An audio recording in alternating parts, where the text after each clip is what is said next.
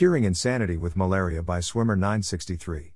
Welcome to the Nonlinear Library, where we use text to speech software to convert the best writing from the rationalist and EA communities into audio. This is Curing Insanity with Malaria, published by Swimmer 963 on the Less Wrong. Sometimes the history of medicine is very, very surreal. For example, consider that in 1927, a physician named Julius Wagner Jauregg received the Nobel Prize in Medicine for deliberately infecting his patients with malaria. As a treatment for psychosis. This often worked. Well, it did kill around 15% of the patients, but it was nonetheless seen as a miracle cure. General paralysis of the insane was first identified and described as a distinct disease in the early 19th century. It was initially thought to be caused by an inherent weakness of character. The initial symptoms were of mental deterioration and personality changes, patients suffered a loss of social inhibitions, gradual impairment of judgment, concentration, and short term memory. They might experience euphoria, mania, depression, or apathy. Delusions were common, including ideas of great wealth, immortality, thousands of lovers, and unfathomable power, or, on the more negative side, nihilism, self guilt, and self blame. It was a progressive disease, and nearly always a death sentence. As the condition advanced, the patient would develop worsening dementia, motor and reflex abnormalities, and often seizures, Death usually took three to five years from the initial symptoms. In the 19th century, cases of general paralysis could account for up to 25% of admissions to asylums. Some physicians were drawing a connection between general paralysis and syphilis infection as early as the 1850s. However, it took until much later for this explanation to be generally accepted within the medical community, and full confirmation via pathology examinations of the brains of patients who had died of the disease would have to wait until 1913. In 1909, an anti-syphilitic drug compound was discovered via a process of trialing hundreds of newly synthesized organic arsenical chemicals, looking for one that would have antimicrobial activity but not kill the human patient. This was the first research team effort to optimize biological effects of a promising chemical, which is now the basis of a huge amount of pharmaceuticals research. Unfortunately, arsphenamine, also known as Salvarsan or 606, was difficult to prepare and administer, and was still fairly toxic to the human patient as well as the syphilis. Julius Wagner Jauregg was a Viennese psychiatrist, but a psychiatrist with a particular interest in experimental pathology and in brains. Already in the mid 1880s, he was noticing an odd pattern. Many of his psychiatric patients were showing improvements in their mental condition after recovering from bouts of other illnesses that resulted in fever. Wagner Jauregg formed two hypotheses. One, some cases of insanity had organic, biological causes and were related to physical dysfunctions in the brain. Two, one disease could be fought by another.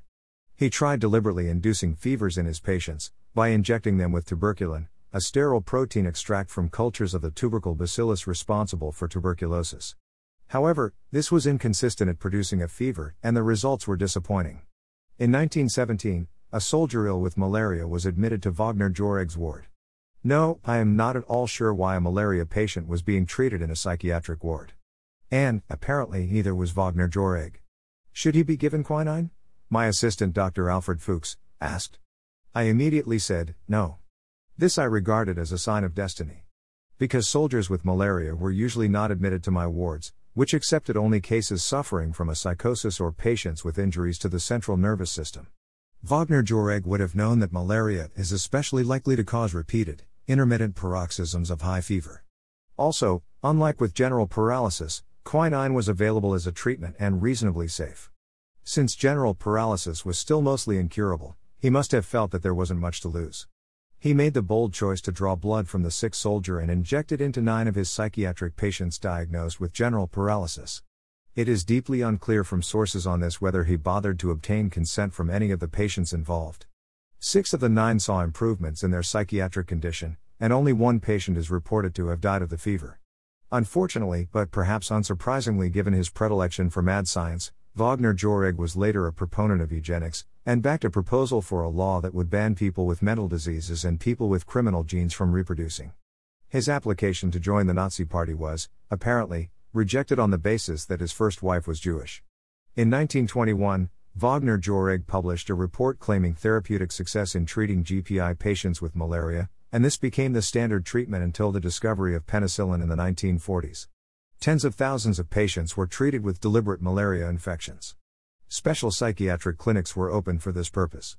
There were various attempts to produce fevers in safer ways, mostly via hot baths, electric blankets, or fever cabinets, but sometimes via injection of toxic sulfur compounds. None were as successful as malaria.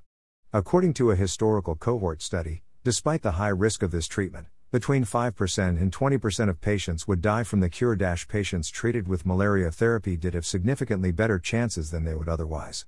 70% were alive a year after admission, compared to 48% of untreated cases. At 5 years, 28% of malaria treated patients were alive versus only 8% at baseline.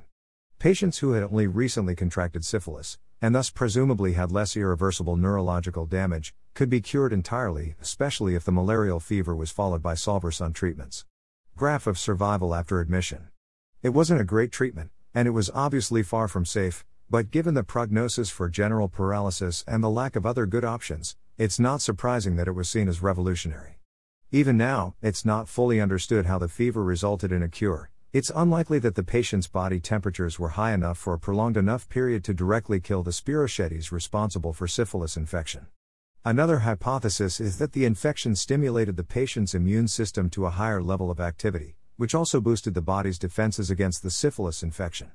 Even once penicillin was discovered, the treatment wasn't immediately accepted, and was often given in combination with malaria therapy. This was done in the United States and in the Netherlands up to the mid 1960s, and in the United Kingdom until the 1970s. The popularity of pyrotherapy during this period resulted in significantly more research effort going toward the biological study of malaria, including its mode of transmission and treatment. The first permanent laboratory colonies of mosquitoes, and the isolation of various malaria strains, were both established during this time period. Testing of synthetic drugs for malaria treatment was another related advance. It seems likely that malaria is much better understood now than it would be if this historical interlude had never happened. Wagner Jauregg's work here also pioneered the field of stress therapies for psychiatric illnesses, including induced insulin coma therapy for schizophrenia. Electroconvulsive therapy, also popularized during this time period, is still used as a treatment for refractory depression today. Links Malaria is life saving therapy. Hot Brains Manipulating Body Heat to Save the Brain.